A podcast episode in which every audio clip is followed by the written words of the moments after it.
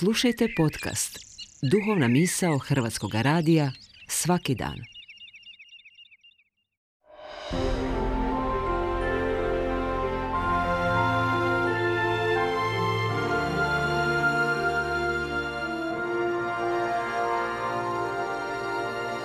Duhovna misao.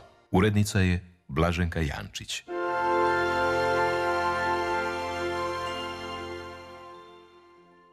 Poštovani slušatelji Hrvatskog radija, govori vam Dubravko Škrlin-Hren, župnik župe Stupnik Lučko. Posljednji je dan mjeseca veljače. Ove godine to je ujedno i prijestupni dan. Ova će nam godina trajati dan više.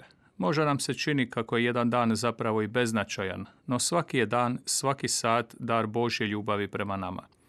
I svaki trenutak koji nam je darovan poziv je svima da ga što bolje iskoristimo, oplemenimo i spremimo za vječnost. Bog nam ne daruje život i vrijeme kako bi to sve ostavili praznim i neispunjenim. Posvijestimo si da smo upravo mi, ljudi koji smo na sliku Božju stvoreni, produžena Božja stvaralačka ruka i da smo pozvani u zajedništvu s njime ovaj svijet činiti ljepšim i plemenitim. I nama je dana na neki način moć i čast da budemo u zajedništvu s Bogom sustvaratelji. Stoga, dragi slušatelji, iskoristimo i ovaj dan ispunjavajući ga dobrim dijelima. Budimo i danas stvaratelji i dijelitelji ljubavi. Zadnji dan u mjesecu također je dobra prigoda da nakratko zastanemo i napravimo određenu duhovnu bilancu. Što sam sve u ovome mjesecu planirao, a što sam ostvario?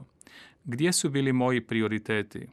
Koliko sam vremena uložio, potrošio na prolazne, a koliko na neprolazne stvarnosti?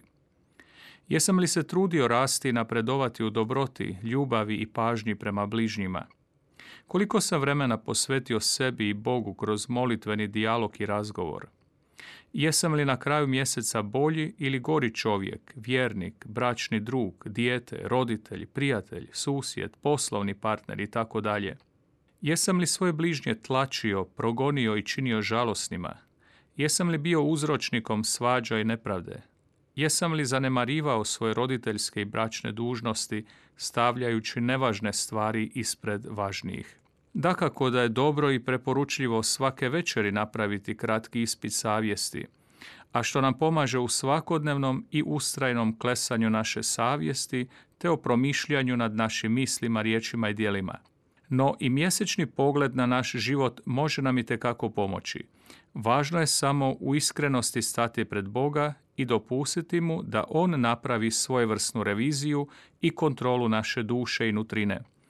Korizmeno vrijeme u kojem se nalazimo svojevrstan je uspon prema godišnjoj proslavi Isusove muke, smrti i uskrsnuća, ali još više i osobni uspon u vjeri, kako bismo lakše spoznali da i naše patnje, križevi i muke koje s ljubavlju prihvaćamo nisu beznačajne, već imaju smisla. Ustrajmo stoga na našem životnom putu. Zahvaljujemo gospodinu za svaki novi dan, za svaki sat koji nam daruje. Zahvaljujemo za svaku priliku u kojoj možemo pokazati bližnjima Božju dobrotu i milosrđe. Zahvaljujemo za Božje darove i iskoristimo ih za dobro.